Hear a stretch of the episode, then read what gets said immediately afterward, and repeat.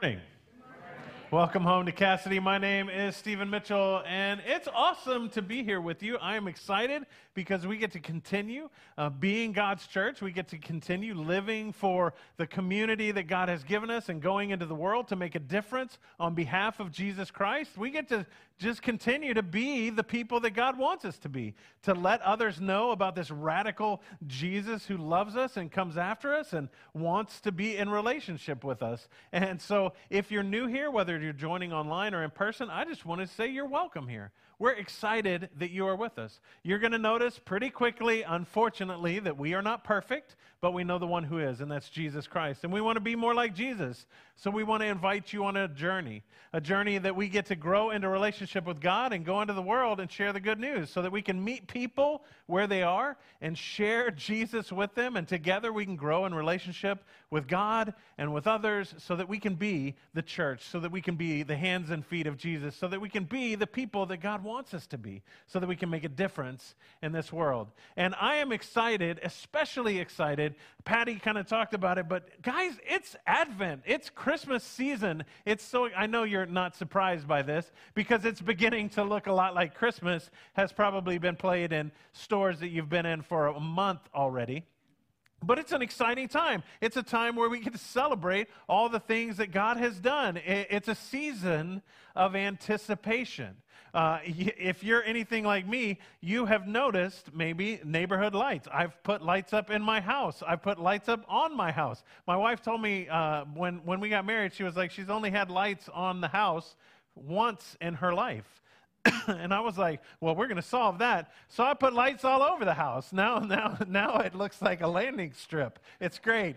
Uh, the Griswolds have nothing on us. Uh, but it's a, it's a good time. It's a season of anticipation. There's, there's shopping, there's trees, there's carols. Uh, we went this weekend, my family and I went to go see Back to Bethlehem at Ozark Baptist. Uh, it was a, a, unique experience. It was awesome. We also drove through Ozark Park and looked at all the Christmas lights that are there. Uh, just to get in the Christmas spirit, we're listening to Christmas carols while we do things at home. I don't know about you, but I love Christmas carols. Uh, there are only a few Christmas songs that I remove from my playlist because they don't belong there. Um, and you should not listen to them either. Like, I saw Santa, mommy kissing Santa. There's, there's a bunch of those things that just shouldn't be there. Um, you guys are like, I like that song. It's okay. Y'all are wrong. It's good. It's good. Uh, but w- there's so many things, all the typical things that we see and experience. And, and what's interesting eh, when we look at Christmas, when we look at this season, is we can get to a place where we're kind of like, yeah, it's that time of year again. Time to buy presents, time to decorate the house, time to remember Mary and Joe, you know, the virgin birth, shepherds, angels, no room at the end. Yeah, yeah, yeah. Check. We get it. We remember. It, it, can start to feel ordinary. It can start to feel average. It can start to feel like, well, that's just what we do at this time of year. But the reality is, the reality is, this is Christmas. This is Christmas. Christmas is anything but ordinary. Christmas is everything that's extraordinary with God's relationship with us. Christmas is so different from the regular day in, day out things that we do, the way that we live our lives, and the way that we do things. Christmas should change everything for us. And every year we get an opportunity to say, Go, Jesus, do something cool, make a difference in my life. And this Christmas, I want us to take a moment, to take a lot of moments, and to rekindle the awe, the absolute unbelievable nature of what Christmas really is. Christmas is so crazy. God decided to break into our world as a baby. Not only that, but as that baby said, Hey, you random people, can you raise me up so that I will grow up and mature and be cared for by human parents? I mean, let, let that sink in for a minute. God Himself, the one who created people, then said, Hey, I'm going to go and live life as a people, not, not a whole people, but a person. Uh, and, and in that, then I'm going to have you raise me and teach me things and grow. Like God needs somebody to teach him. Yes, When he becomes human, he does. Somebody to teach him how to walk, somebody to teach him how to put his socks on. God knows that children need more socks. Like my kids would always take their socks and shoes off the moment we finally got them on. You got to learn to keep them on. And Jesus had to learn that too. I mean, it's truly crazy when we think about it. Let it soak in that God said, I love you so much that I'm going to be born into this world, that I'm going to be a part of your world. I'm going to live alongside you. I'm going to do life just like you do so that I can relate to you better and so that, more importantly, we can relate to Him. Uh, that, that's, that's what Advent is all about. Advent, this Advent season, we want to return to the unexpected nature of what God has done. Because Christmas truly is the most significant event in human history. Not the most significant moment. I would say that comes at Easter at the resurrection, but the most significant event because without Jesus coming at Christmas, we can't have Easter. Without Jesus coming at Christmas, we don't have any point of reference. Without Jesus coming at Christmas, we don't have hope. We don't have life in Him, and we're lost and alone. And oh my gosh, how could that be more unexpected? How could that be more unexpected? I mean, the, the, the whole scenario of Jesus' incarnation, I mean, we have a fancy word for it. Everybody should know, oh, it's incarnation. Yeah, no problem, right? God coming and being born into this world. The whole idea is ludicrous. It's crazy. And yet, and yet, that's exactly what happened. An unexpected God comes into an unexpected world to make a difference so that we might have life. And the people, the whole cast of characters is bizarre. It makes no sense.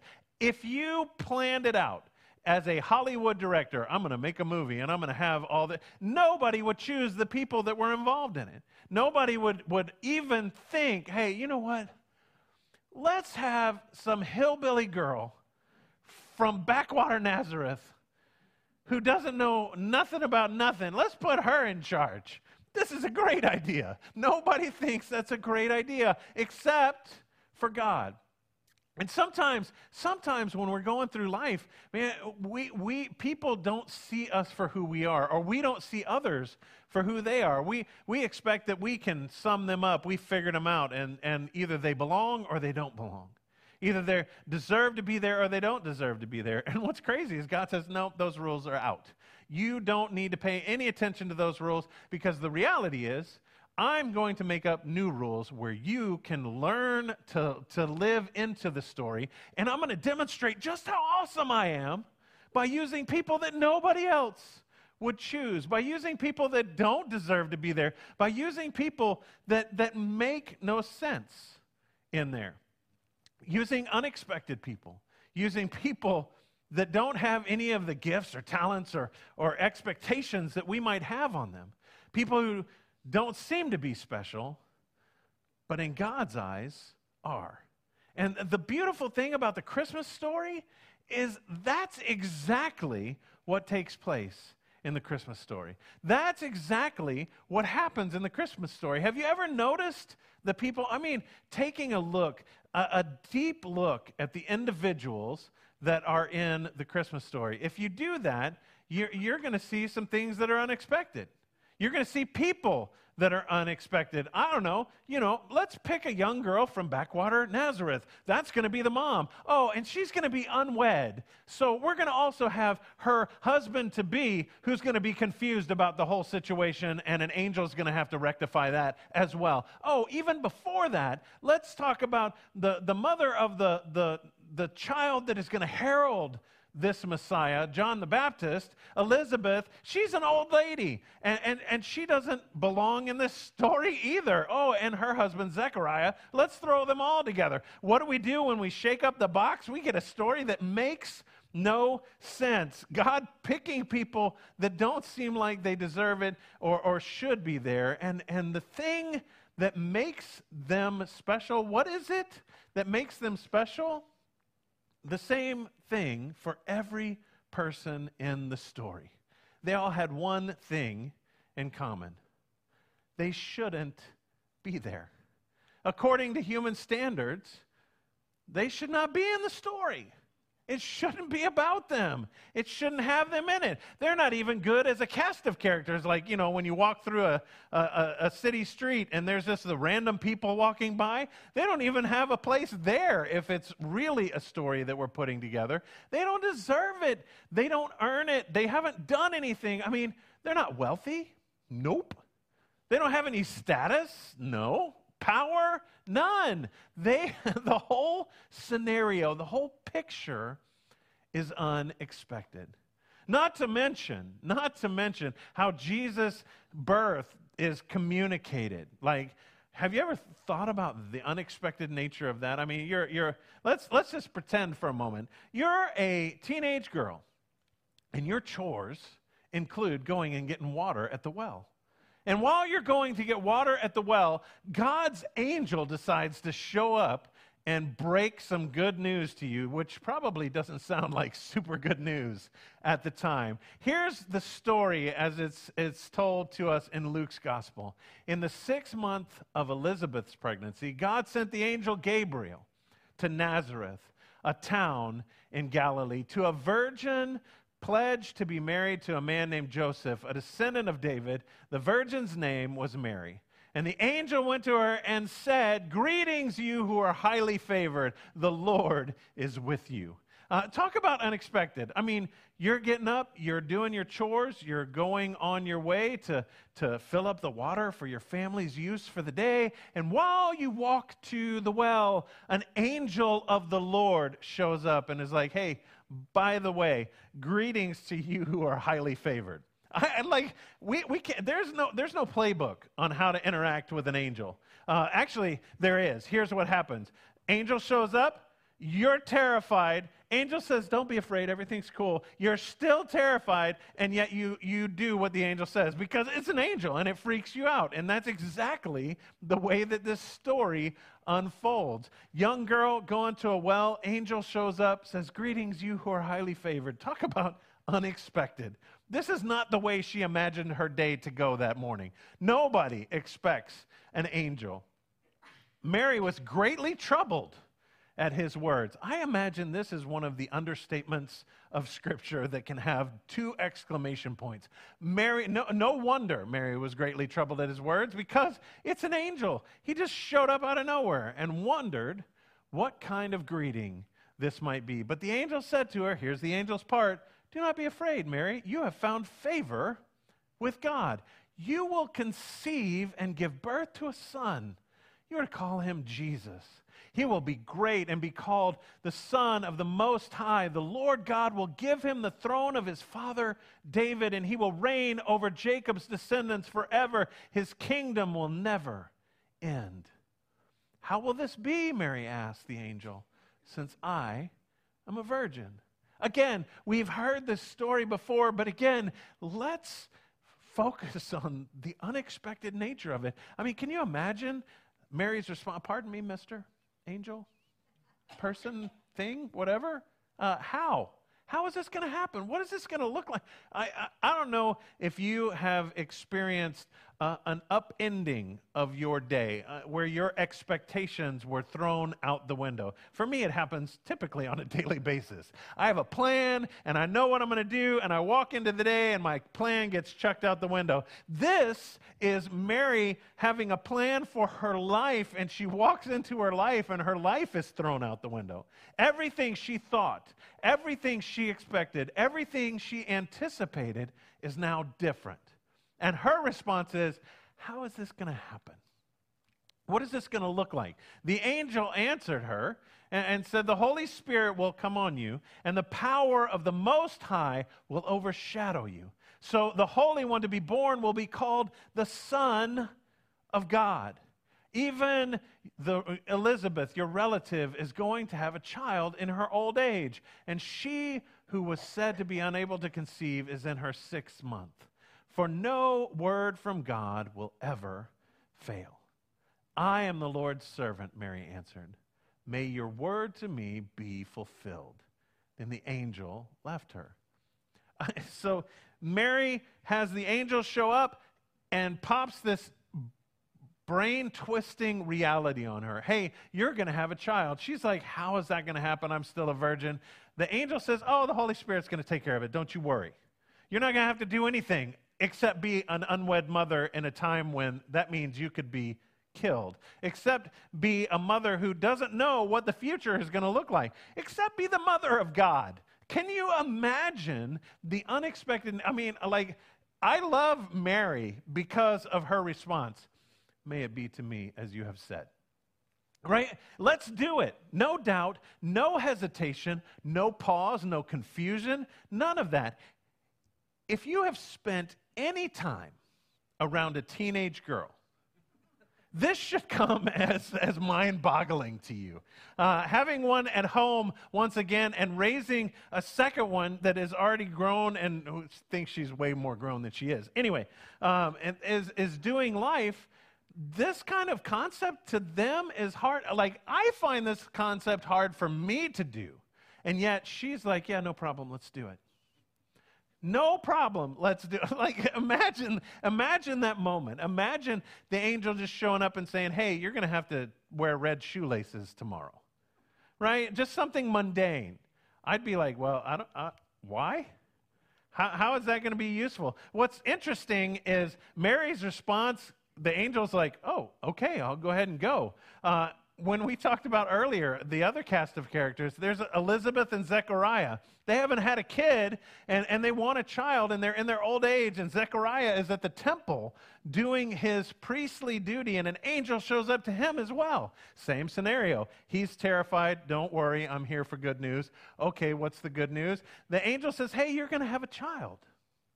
Same scenario. What does Zechariah do? He's like, hey, uh, I don't know for sure that that's a good idea. My, my wife's old, and I'm old. I don't want to chase a kid around the camp. I don't know what's happening. And what happens? The angel's not like, oh, good questions, good questions. I'll take them back to God and give them to. No, the angel's like, because you didn't believe, I'm going to make you mute for nine months.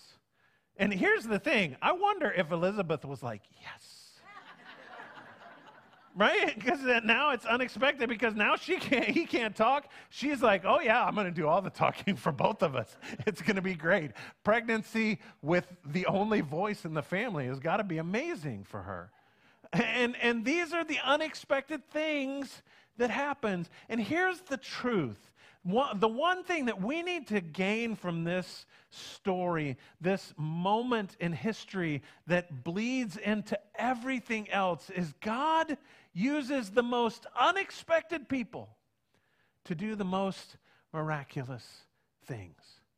God uses people who don't deserve it, people who didn't earn it, people who have done nothing to require or to get the favor of God, and yet God says, "Hey, I want you to be blessed by me. I want you to have life in me. I want you to live fully for me. God doesn't wait for people to be ready, God moves in the unready. God empowers those that are distant from God to take a step toward Him. God makes people useful to Him by being with them. And it's the most unexpected people that do the most unexpected things. And the biggest miracles, the biggest, most powerful changes in our world have happened because people that weren't all that they maybe should be or could be received and made a difference in the life of others because of Jesus. God doesn't wait for people to be ready, He moves in those that are not ready. Jesus didn't call the highly educated. Jesus didn't go out and go, okay, can you give me your resume before you can become a disciple of mine? Jesus didn't say, hey, I want all the people that are trained religiously, that know all about who I am supposed to be. He didn't call them. Who did he call? He called fishermen and tax collectors and sinners, those who were the furthest from who it would look like he was supposed to call those who the world saw as less than. And yet Jesus saw their potential. Jesus saw who they could be, who they would be with him as their Lord and Savior. Jesus uses the unexpected, the unwanted, the willing but flawed. Jesus uses people like Mary and Joseph, some crazy shepherds. Let, let that sink in for a moment. The, who are the people that are going to announce the gift of Jesus to the world? The most unpleasant people to be around at the time of Jesus. Shepherding was the lowest level of job. Like, if you couldn't be anything else, well, I guess you can be a shepherd. You know, and, and when the shepherds came into town, everybody was like, oh, there's the shepherds. Oh, I know, I smelled them before they got here. Right? This is not a joy filled, like, this is, this, this is almost as bad as being a garbage collector in the mindset of the people. Like, there, there is no job that, that's all that great in, in, in being a shepherd. And so Jesus says, hey, uh, in, in the person of the angels showing up to the shepherds, I want you to be the one to share the good news. It's so unexpected. It makes no sense. When we think of all of the people that God invites into his story, it can boggle our minds. And you may think, you may think that you're not useful, but God knows better. God knows what you can be. God knows your potential and has hope for you to be something that, that you could never imagine for yourself. Friends, I know about what I'm talking because if you knew me, if, if you knew who I really was, especially before I came into relationship with Jesus, none of you would listen to a word I said. Nobody. Because nothing I say on my own is worth listening to. I was at the altar of Steve. I wanted everybody to think I was super cool, and that's the only thing that mattered. And Jesus says, I want you to talk to my people. I want you to shepherd a community. I want you to help mold and grow disciples. I want you to do all the things that I'm going to empower you to do. And I'm like, me? Do you, do you know who I used to be? Do you know what I used to do? Do you know how I used to live? And God says, Yeah, yeah, I do, oddly enough. I tried to talk you out of it when you did it the first time. you did it anyway. Now let's make something magical. And God has changed me from the inside out so that I can share the good news with you and so that we together can go into the world and say, hey, I'm not enough, but God is. And I want to share that same God with you. And so the, the reality is, what do we do? How do we embrace that? How does that look? What are the steps we can take? Maybe you're sitting out there going, ah, that kind of sounds cool. I'd like for something unexpected in my life during this Advent season, during this season of Christmas. And the first, it's not rocket surgery, rocket science, or brain surgery all smashed together. It's not. First, ask God to use you. Crazy. Lord, use me. Now, this is dangerous because when you say it, Jesus is like, okay, I, you, you asked for it. Um, ask God to use you. Second, ask God to guide you. Ask God to help you and then share what God has done in you and to you and is doing through you with others. What's crazy is if you do that, you're already being used by God. God is saying, Yes, I'm right there with you. Yes, I'm going to show you what to do. Yes, I'm going to lead you. Yes, I'm going to guide you. Yes, I'm going to send you. Yes, you are going to listen. Yes, it's going to be uncomfortable, but yes, I will make you worthy.